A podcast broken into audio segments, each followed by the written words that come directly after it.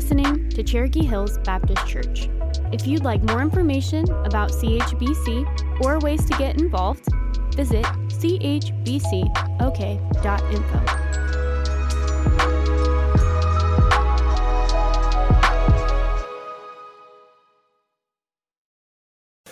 Well, good morning and Merry Christmas. It's good to see you. You guys uh, do a good job opening your presents this morning, little ones and old ones. Yeah? yeah? You did. That's awesome. Well, we come to a time of our final lighting of our Advent wreath. And if you've been with us this month, we've been celebrating this Advent season uh, through this uh, traditional, uh, classic expression of that reminder that, that Jesus has come to bring hope and joy, love and peace. And so we light each of these candles uh, today, and then we focus our attention on the center candle. These four candles represent those four qualities, those characteristics that Jesus brings, those, those uh, hearts of love and peace, joy and hope. And this morning, it all centers on the centerpiece of why we gather the reason for the season, the reason why, why we have this entire experience is for the centerpiece of Jesus. Jesus is everything. And his birth we celebrate traditionally on December 25th. And I have been so looking forward to the time together where we can celebrate a, a Sunday, a day of worship uh, on this day. And so we light this final candle as a reminder that Jesus is the light of the world. Jesus brings hope. Jesus brings uh, peace to mankind. And we focus our attention on Him this morning. Will you pray with me? Jesus, we thank you for your goodness and your grace. We thank you for who you are. We thank you, Father, for just uh, the incredible ways we get to experience this season. But we draw our attention on the foundation of the universe, the foundation of our hope, the foundation of our salvation is Jesus. And we thank you for you. We thank you for the birth of a Savior that we celebrate this morning. In Jesus' name, amen. If you have a copy of God's Word and Dave is going to help me get the podium up on the. yeah, we, uh, we, we're going on the skeleton crew. I, I could carry it myself. I got you. He's got me. I got you. But uh, I was asking for Advil this morning. I'll just say that. Uh, I went on a Christmas Eve mountain bike ride. That was not a good decision. But uh, it's good to see you. It was really snowy out at Bluff Creek yesterday. But if you have a copy of God's Word, turn with me to Luke chapter 4. Luke chapter 4. And uh, I remember uh, last year in this same season, we were reminiscing, my family and I were sitting around a traditional Christmas Eve uh, brunch that we do. And my wife does an incredible job putting these, these delicacies together, all this great food together. And we get the china out and we sit around and, and we were reminiscing about all the great Christmas memories that we had. And what was so uh, enjoyable enjoyable is to talk about all those that we remember. But one of the most memorable times is actually just last year. Last year, if you've been on the journey with me uh, as your pastor, and if you are a guest, we're thankful that you're here and thank you for joining us.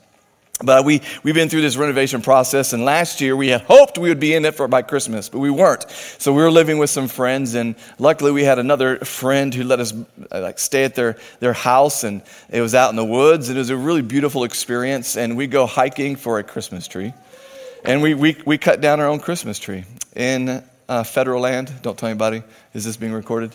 Hope not. Uh, it is. It was. It was. It was just on the inside of federal land. But uh, we chopped this tree down. We, it was private. My wife says private property. So I'm corrected. It was private property, but uh, the government's. But uh, no. But we chopped this tree down. We bring it in. It was 100% Charlie Brown. 100% Charlie Brown Christmas. And at that moment, although we didn't get to do the things that we had hoped we could do on a traditional Christmas that we think is important we paused, and even yesterday we were reminded that those, those memories of dis, being displaced, of not having things go the way we want, actually was some of the most joy filled times because it centered our attention back on it doesn't matter if we have a Charlie Brown tree or not, or we have the tallest tree I think we should have that's been shipped in from Oregon and not the stuff that Oklahoma grows. But that's just my preference. It doesn't matter if we have the gifts that we think we should get on Christmas morning. What matters is the greatest gift that we get to celebrate, and that's the peace that Jesus brings, the restoration, the birth of a Savior that our pastor Caleb just read. I was uh, just a few weeks back uh, sitting down and watching the traditional uh, network Christmas special.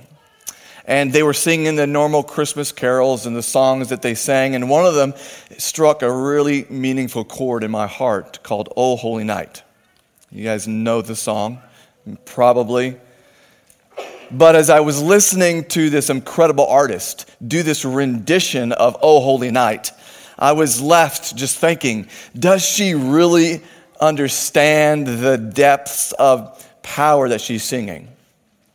Then I paused and said, Do I understand the significance behind the lyrics that are being sung by the song Oh Holy Night? That song was being sung across really probably the at least lower 48s, if not around the world on the network that we were watching.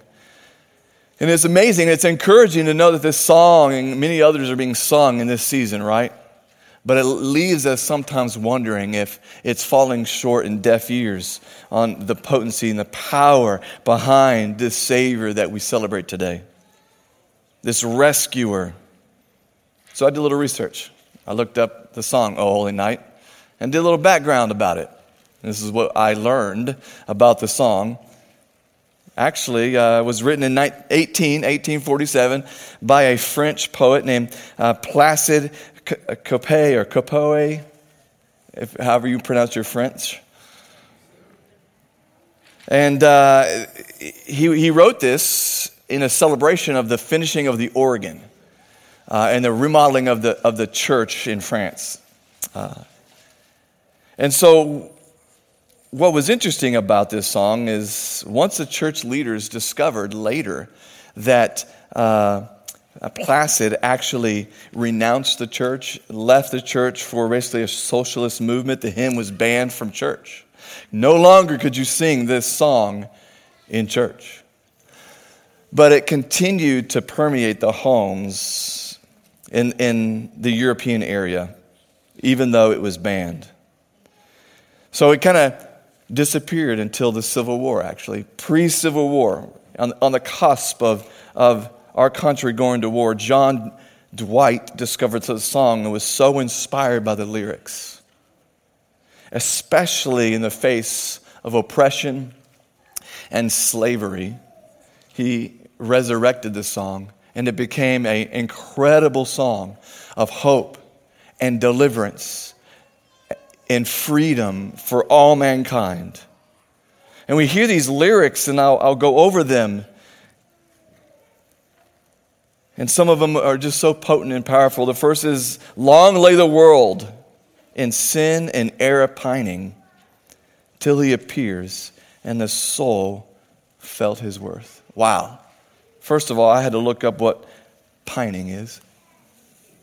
I had to kind of see what that word really means this wallowing in despair, drowning in helplessness is the lyric. Long lay the world in sin, drowning in hopelessness until he appears, Jesus and then the soul felt its worth. Wow. What powerful, incredible poetry by Placide. The world, myself, you, and me are in desperate need of a rescuer, one who will bring hope, deliverance, and light, a way out of this mess that we're in. And the coming of a deliverer reveals our worth in God's sight. You have intrinsic value and love and worth. You're created in the image of God. And the fact that a Savior appeared for all mankind as we were drowning in our sin, helpless and hopeless, He came into the darkness, pushed back darkness, and brought hope to a hopeless situation, shows the soul's value that God has placed on your life. And you're here this morning and you're wondering if I have value, if I have worth, if I have any hope, if does anyone see me? There's a Savior that sees you. A thrill of hope. The weary world rejoices. You ever felt weary? Oh boy. I've been off for a little bit. Now I know why I enjoy going to work. I kid. But sometimes when you're all at home with your kids and you're in the, the mess of life, you can get a little weary. You can get a little displaced. You can get a little distracted. And those are the simple things. I can imagine the weariness that weighs on our heart when we deal with broken relationships. People you maybe haven't spoken to in the season remind you of that. It doesn't remind you of hope, it reminds you of hopelessness. Maybe a broken parental relationship, maybe a child relationship as an adult, maybe a sibling they haven't spoken to. That can bring weariness, but Jesus has brought hope that we can rejoice that when we're restored to God vertically with our relationship with Him and we're made right with Him, the sole purpose is now for us to bring relationship restoration to one another. A new purpose, a new hope, a thrill of hope that our life has meaning. Truly, He taught us to love one another. His law is love, and His gospel is peace. Jesus provides the only source of real peace. Kind of like PB and J. Anybody like PB and J? They, they just go together in a sandwich. Or maybe you like bananas and honey. Anybody here? None of those? Whatever two things you'd like to go together, salsa and chips. Any, anybody, is this resonating with anyone? Or whatever else that goes together that's meant to be. This love and peace go together. It's inseparable. They're like Siamese twins. I made that one up in my head, it was on the notes. That was maybe not a good one but they're meant to be together. To experience peace is to experience authentic love. To have authentic love means you're able to walk in peace. And they're inseparable, this law of love and peace. He's truly taught us to embrace one another. And then finally, before we get to Luke chapter 4, and we'll finish in the scripture chains shall he break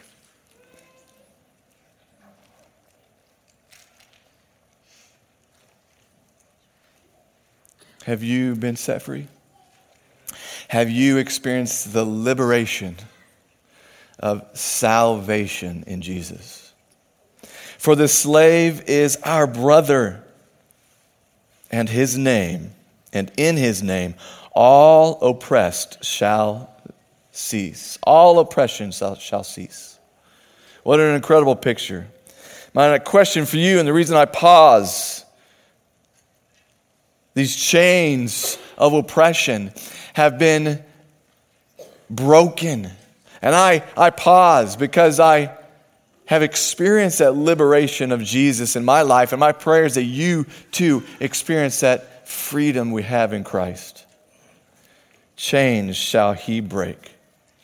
And the slave is now our brother, and his and in his name all oppression shall cease. It reminds me of Luke 4 verses 16 through 21, when Jesus is heading back to his hometown where he grew up. It's traditional to head back to the synagogue when you first arrive into town, especially as a religious teacher. And he, by this time, Jesus had really built a name for himself. Not that that was his goal, but as you heal people and you see people delivered, it's going to cause a ruckus and a stir, and even in the religious circles in the synagogue. So he appears, he shows up into the synagogue as it was custom. And he opens a scroll as I'm about to read, and he reads out of Isaiah chapter 61, and he declares this liberty and this captivity has now been set free in Christ. And this is why we sing. Luke 4 16 says this And he came to Nazareth, Jesus, where he had been brought up, and as it was custom, he went to the synagogue on the Sabbath day and stood up to read. And the scroll of the prophet Isaiah was given to him. He unrolled the scroll and found the place where it was written, where he reads from Isaiah 61. The Spirit of the Lord is upon me, because he has anointed me to proclaim good news to the poor. He has sent me to proclaim liberty to the captives and recovery of sight to the blind, to set at liberty those who are oppressed to proclaim the year of the Lord's favor. Then he rolls up the scrolls in verses 20 through 23, sits down, and declares this as everybody is staring at Jesus Today, this prophecy has been fulfilled in me. Amen. Praise be to God. Jesus not only was born on the day that we celebrate today, but he also, this, this birth is a foreshadowing of what's to come in the resurrection of Jesus that we celebrate on Easter. And this is why we sing, Christ the Lord, oh, praise his name forever. Praise his name forever.